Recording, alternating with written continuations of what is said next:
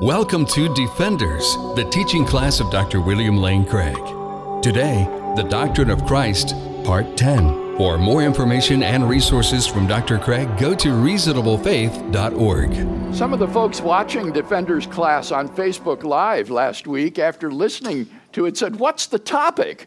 Well, the topic is the atonement.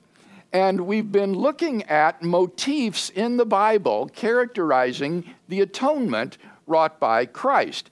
And we've seen that one of the most important of these is sacrifice. And we looked at the Old Testament sacrifices and saw that they filled a dual function of expiating sin and of propitiating God.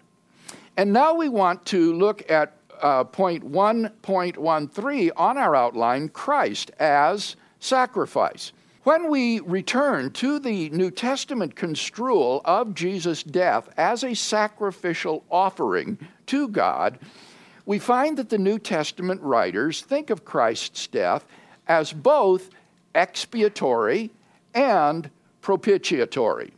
With regard to the expiation of sins, the author of the book of Hebrews hammers this point home in contrast to the Old Testament sacrifices, which he says can never take away sins, chapter 10, verse 11, Christ, having been once, offered once to bear the sins of many, quote, removed sin by the sacrifice of himself, end quote.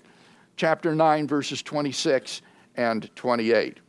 So he says, we have been sanctified through the offering of the body of Jesus Christ once for all. Chapter 10 and verse 10. In the Gospel of John, John presents Christ as a Passover lamb whose death, in contrast to the original Passover sacrifices, is expiatory. We see this in John the Baptist's words in John 1 and verse 29. Behold, the Lamb of God who takes away the sin of the world. John 1 29. Paul also uses technical Levitical terminology from the Greek Old Testament in order to characterize Christ's death as a sin offering. The phrase here is peri hamartias, which means for sin or concerning sin, but is an idiom for the sin offering in the Old Testament. We see this in Romans chapter um, 8 and verse 3, where Paul uh, says that God has offered Christ peri hamartias, that is, as a sin offering. To see this idiom um, at work, look at Hebrews chapter 10, verses 6 and 8, where you have the same Greek phrase. Hebrews chapter 10, verses 6 and 8. They're quoting from the uh, Old Testament in burnt offerings and sin offerings thou hast taken no pleasure. And the Greek phrase translated here as sin offerings is perihamartias. Also in verse 8, um, when he says above, Thou hast neither desired nor taken pleasure in sacrifices and offerings and burnt offerings and sin offerings. Again, the phrase is perihamartias. So when Paul says in Romans 8 3 that God has offered Christ perihamartias, he has um, offered him as a sin offering and fulfills that function that the sin offerings in the Old Testament have. Similarly, in Romans chapter 5 and verse 9, Paul says that those who have believed in Christ have been justified by his blood. Justified by his blood. Romans 5 9 again showing the expiation of sin through Christ's death. He says in Romans 5, verses 18 to 19, that Christ's righteous act of obedience, quote, leads to acquittal and life for all men, for by one man's obedience many will be made righteous. Romans 5 18 and 19. So, in um, these passages, we see the role of Christ's death as a sacrificial offering that takes away sin and justifies those on uh, whose behalf it is offered. Now, with respect to propitiation, um, we have in Romans 3:25 another significant um, expression, hilasterion. Let me read that passage to you. Romans chapter 3 and verse 25. Beginning in verse 24, they are justified by his grace as a gift through the redemption which is in Christ Jesus, whom God put forward as a hilasterion by his blood to be received by faith. Now, there's a great deal of debate over the exact meaning of the word hilasterion in Romans 3:25. In extra biblical Greek literature, the word hilasterion means a propitiation, uh, a gift offered to the gods in order to appease them and placate them. Um, but in the Greek Old Testament, hilasterion is more typically used to describe the surface which is on the top of the Ark of the Covenant in the Holy of Holies, where the blood was sprinkled. Often in English, this is referred to as the mercy seat.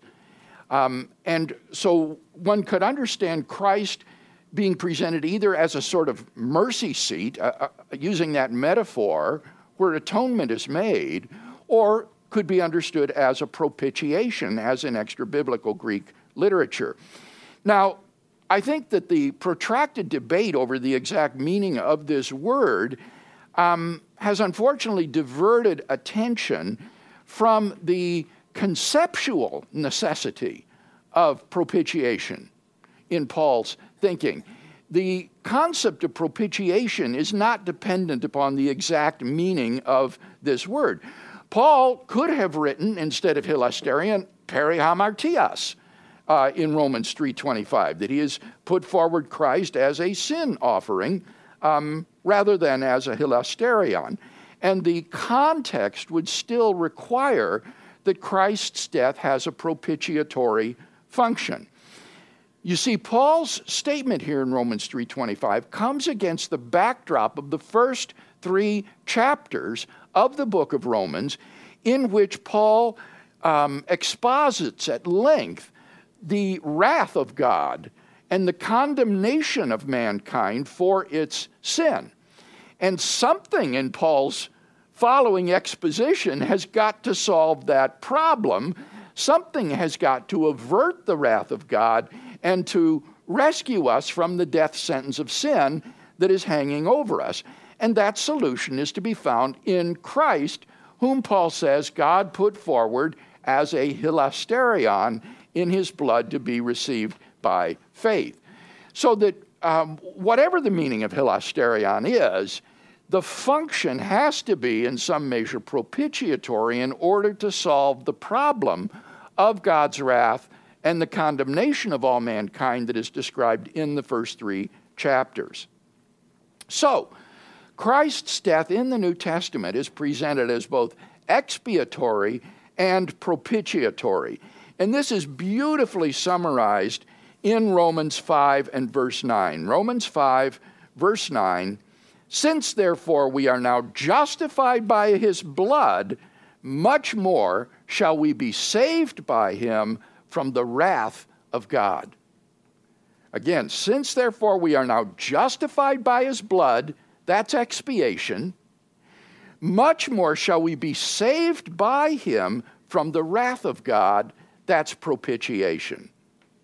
So, any biblically adequate theory of the atonement must make good sense of Christ's death uh, as a sacrificial offering, which is both expiatory of sin and propitiatory of God's wrath and justice. Any comment on that motif before we move on to our next one? Steve. How do you reconcile that concept of propitiation with Ezekiel, where God says if the wicked man put, stops doing that, he's got no problem with him. And if the righteous man starts being ugly, he's going to suffer judgment. It's like it wasn't necessary if we could do that. So it has to be more related to how it's not possible because of our sin nature. So is it our image of God as propitiation too, or is it God?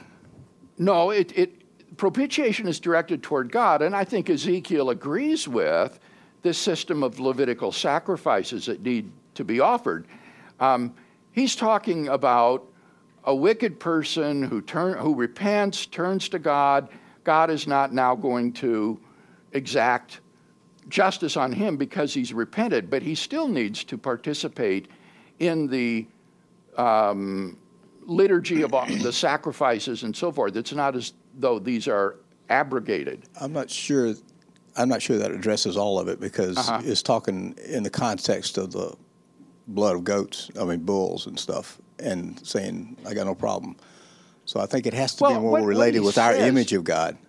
I, I think what it emphasizes is that these sacrifices are not sufficient if they are just done mechanically without a heart change, without genuine repentance. These sacrifices are not just rote mechanical exercises, they require repentance and faith on the part of the person who offers them, but they still need to be offered. That's part of the way in which expiation and propitiation take place.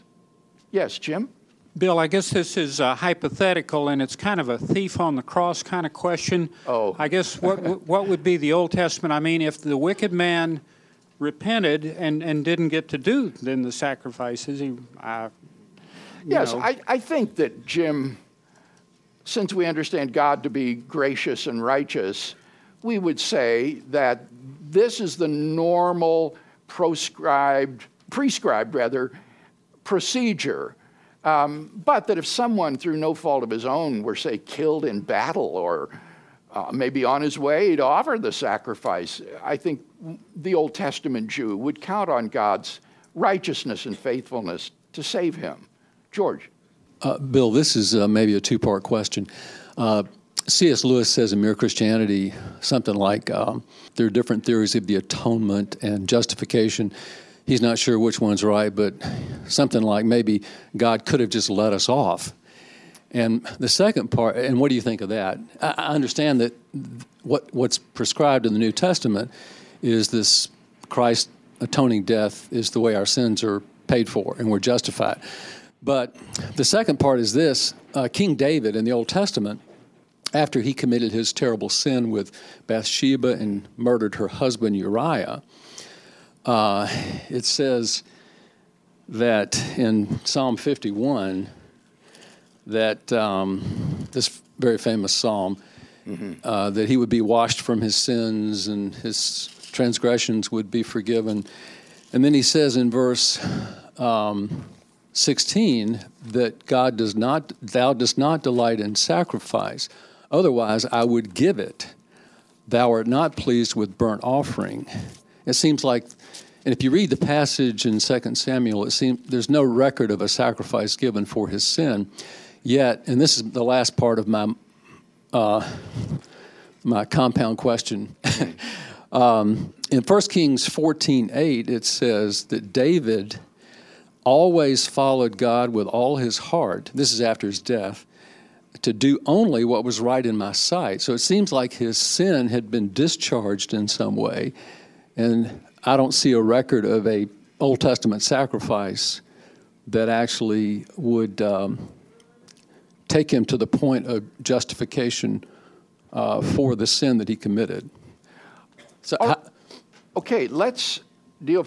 Say something first about the first question. That's getting way ahead of ourselves. George's question is, with respect to a theory of the atonement, is it possible for God to simply forgive sins, or does some kind of um, satisfaction of divine justice have to take place? Um, and that will be a question we'll address much later on. Right now, we're just surveying biblical uh, material, and we'll treat this when we get to a systematic summary of this. theologians have differed over this question. Some theologians would say that it is impossible, given God's essential holiness and righteousness, for him to just forgive sins without having a satisfaction. Others say, no, he could have done it that way, but he had good reasons for preferring to do it through Christ's sacrificial death, that it was a better, more effective way of uh, procuring forgiveness of sins. But that was a, a choice on God's part. So we'll talk about that later. With respect to the first one, I, I, think I would say exactly what I said about Ezekiel with respect to David in Psalm 51. What he says in Psalm 51, um, verse 16 and 17 is You have no delight in sacrifice, were I to offer a burnt offering, you would not be pleased. The sacrifice acceptable to God is a broken spirit, a broken and contrite heart, O God, thou wilt not despise. But then he goes on to say, Do good to Zion in thy good pleasure, rebuild the walls of Jerusalem, then wilt thou delight in right sacrifices, in burnt offerings and whole burnt offerings, then bulls will be offered on thy altar. So you can see he's not saying sacrifices aren't to be offered. On the contrary, it ends by saying right sacrifices should. But a sacrifice is not something that just operates mechanically. It requires a broken and contrite spirit to offer that sacrifice. Um, and then, um, then they will be effective. Now, you're quite right in saying that the daily sacrifices that were offered in the tabernacle and temple were not for these gross, serious sins. They were more for inadvertent sins. But the Yom Kippur sacrifices that were offered annually um, did um, atone for more serious sins. You remember, uh, it speaks of all of your sins, iniquities, and transgressions that will be laid upon the scapegoat and driven out into the desert, and these will be removed. So these more serious sins could be dealt with by these annual Yom Kippur sacrifices, if not the daily sacrifices. Done. I would say, in looking at the very first book of the Bible, Genesis, where God goes to Adam and Eve in the garden and says, eat of that fruit of that tree, and you will surely die. Without the sacrifice, God would have been a liar right then. I mean, he had already told them, do it, you're going to die. The sacrifice, it seems to me, when he was hanging on the cross, Jesus, he said, Father, forgive them, for they know not what they do. And I am convinced that the hammer was about to fall on Jerusalem at that ah. very moment. And it was spared for like 40 years after that before it was finally destroyed in 70 AD. Yes. So it appears that God heard Jesus because he, the sacrifice was about to be offered right then that would cover up the sins and allow him to forgive the leaders of the church who were executing Jesus at that point in time. You mean of the temple, the leaders yeah. of the temple? Yeah. Yes. Yes, I think that what you're describing, Don, is the substitutionary nature of a sacrifice. Remember, we saw that when the worshiper offers a sacrifice, he lays his hand on the head of the animal, thereby showing his identification with it, and the animal then suffers the fate that should have been the worshippers, namely death, which, as you rightly say, from the time of the fall is declared to be the penalty and consequence of sin. All right, well, let's turn then to uh, 1.2. This is the second motif I want to discuss with you, which is Isaiah's servant of the Lord. Another significant New Testament motif, along with sacrifice, with regard to Christ's death, is Isaiah's servant of the Lord. New Testament authors saw Jesus as the suffering servant who is described in Isaiah chapter 52 verse 13 through 53 12. This is called the fourth of the servant songs of Isaiah, and it runs from 52 13 through the end of chapter 53. Ten of the 12 verses in Isaiah 53 are quoted in the New Testament. 10 out of the 12 are quoted in the New Testament, and there are abundant allusions and echoes of Isaiah 53 as well. Let's read this passage together, beginning in chapter um, 52 and verse 13. Behold, my servant shall prosper. He shall be exalted and lifted up, and shall be very high, as many were astonished at him. His appearance was so marred beyond human semblance, and his form beyond that of the sons of men. So shall he startle many nations. Kings shall shut their mouths because of him. For that which has not been told them, they shall see, and that which they have not heard, they shall understand. Who has believed what we have heard? And to whom has the arm of the Lord been revealed? For he grew up before him like a young plant, and like a root out of dry ground. He had no form or comeliness that we should look at him, and no beauty that we should desire him. He was despised and rejected by men, a man of sorrows and acquainted with grief. And as one from whom men hide their faces, he was despised, and we esteemed him not. Surely, he has borne our griefs and carried our sorrows, yet we esteemed him stricken and smitten by God and afflicted.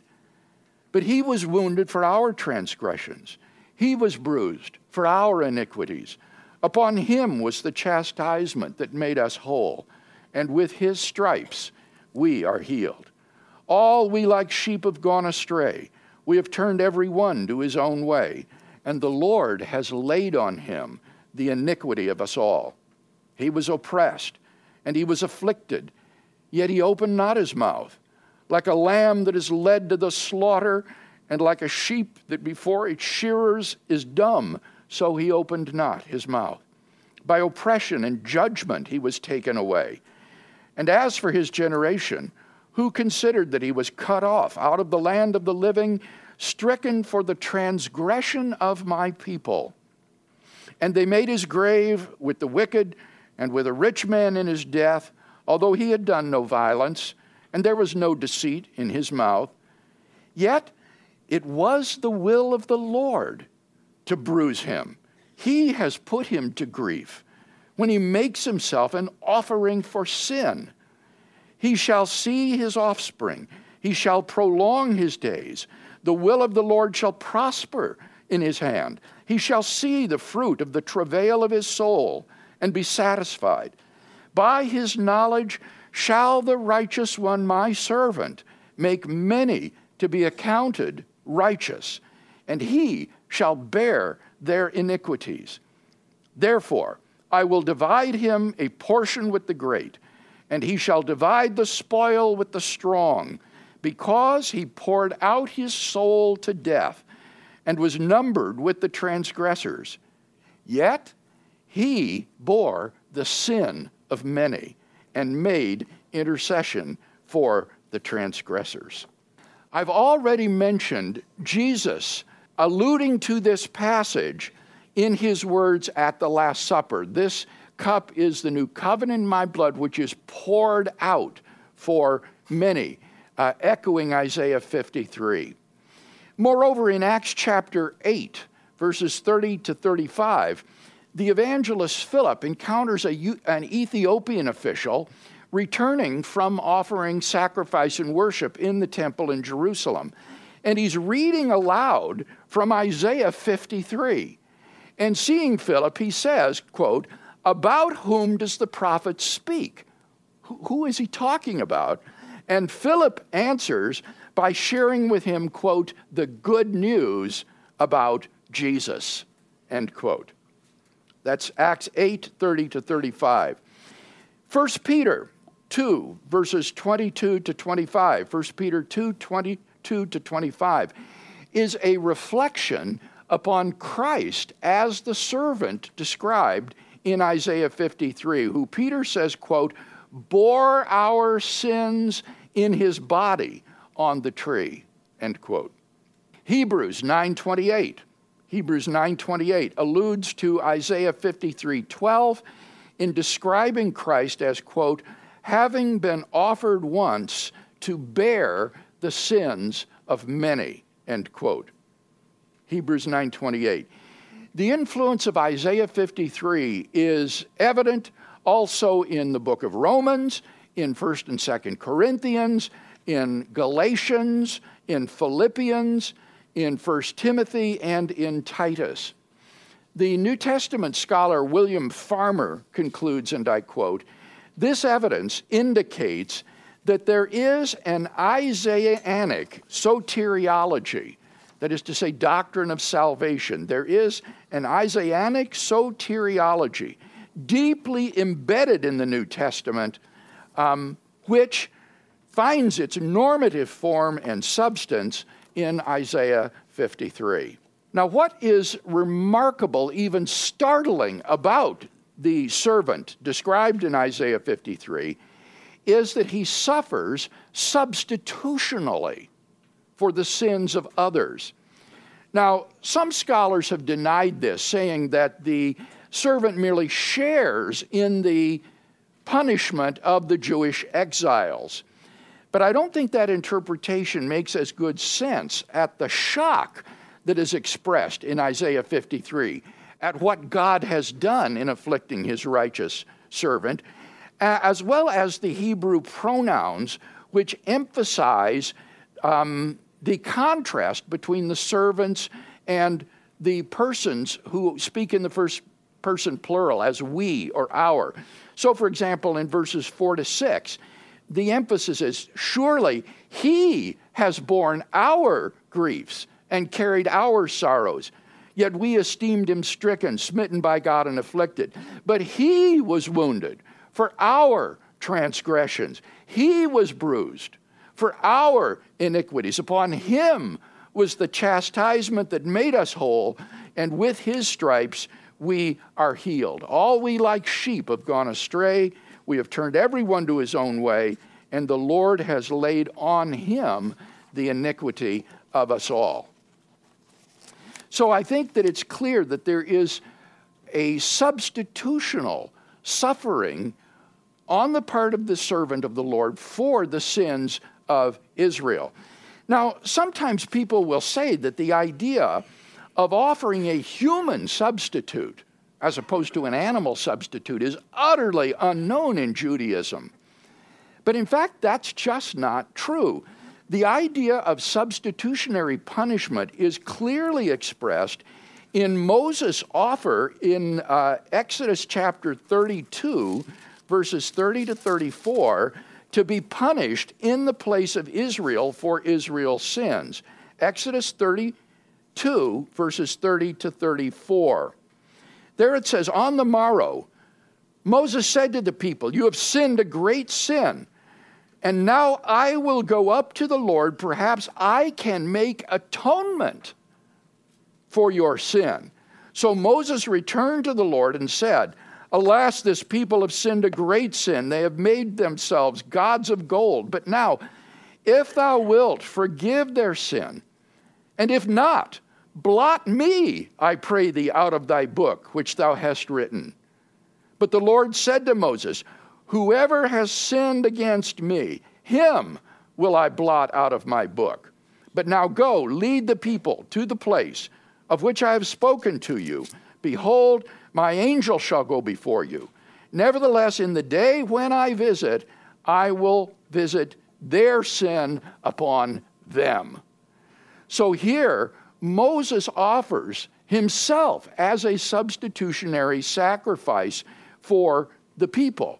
And the fact that uh, Yahweh declines Moses' offer, nevertheless, um, it's very clear what the offer is that he will die in the place of the people. And I think this shows that the idea of a substitutionary uh, human um, sacrifice is not regarded as absurd or impossible, even if God is too good to accept such a thing. Similarly, even though in the Old Testament the Lord consistently rejects human sacrifice in contrast to the pagan nations around Israel, still, Abraham's being commanded to offer his son Isaac as a human sacrifice shows that such a thing is not absolutely impossible. In Genesis 22, verses 1 to 19, God commands Abraham to offer his son Isaac as a human sacrifice. Now, in Isaiah 53, you notice how extraordinary and surprising uh, the author um, expresses his shock and astonishment at what God has done in afflicting his righteous servant. God has inflicted on his righteous servant what he refused to inflict upon Moses and upon Isaac. In both of those cases, God would not exact substitutionary human punishment. But now he does do it in Isaiah 53 upon his own righteous servant. The suffering of the servant in Isaiah 53 is agreed upon all hands to be punitive in nature. That is to say, it is a punishment. In the Old Testament, the expression to bear sin or to bear one's sins is a Hebrew idiom which means to be held culpable or to endure punishment. There are many references for this, but let's just look at one Leviticus 24 and verse 15. Leviticus chapter 24 and verse 15. And say to the people of Israel, Whoever curses his God shall bear his sin. So here's an example where someone blasphemes against God, he will bear his sin. He will be held culpable. For that, he will endure punishment for it. Now, in Isaiah 53, the servant of the Lord does not bear his own sin, rather, he bears the sins of others. Uh, in verses 4 and verses 11 and 12, it says that he bears our iniquities and our sins. So, the punitive nature of the suffering of the uh, servant of the Lord seems to be clearly expressed, not only in the idiom to bear sins, but in such expressions as wounded for our transgressions, bruised for our iniquities. Upon him was the chastisement or punishment that made us whole. The Lord has laid on him the iniquity of us all, and stricken for the transgression of my people. Those expressions in verses 5, 6, and 8. 5, 6, and 8 of Isaiah 53. And this, I think, also serves to distinguish the suffering of the servant from the scapegoat. Uh, in Leviticus 16, the scapegoat was merely a symbolic vehicle for the removal of sins. But here, the servant of the Lord actually bears the punishment for the sins of the people. And by bearing their punishment, the servant reconciles them to God. Now, it's true that the language of atonement is not used in Isaiah 53. You don't have the word kippur or any of its derivatives. But nevertheless, the concept, I think, of atonement is very clear. In verse 5, it says that by his suffering, the servant brings healing and wholeness to us.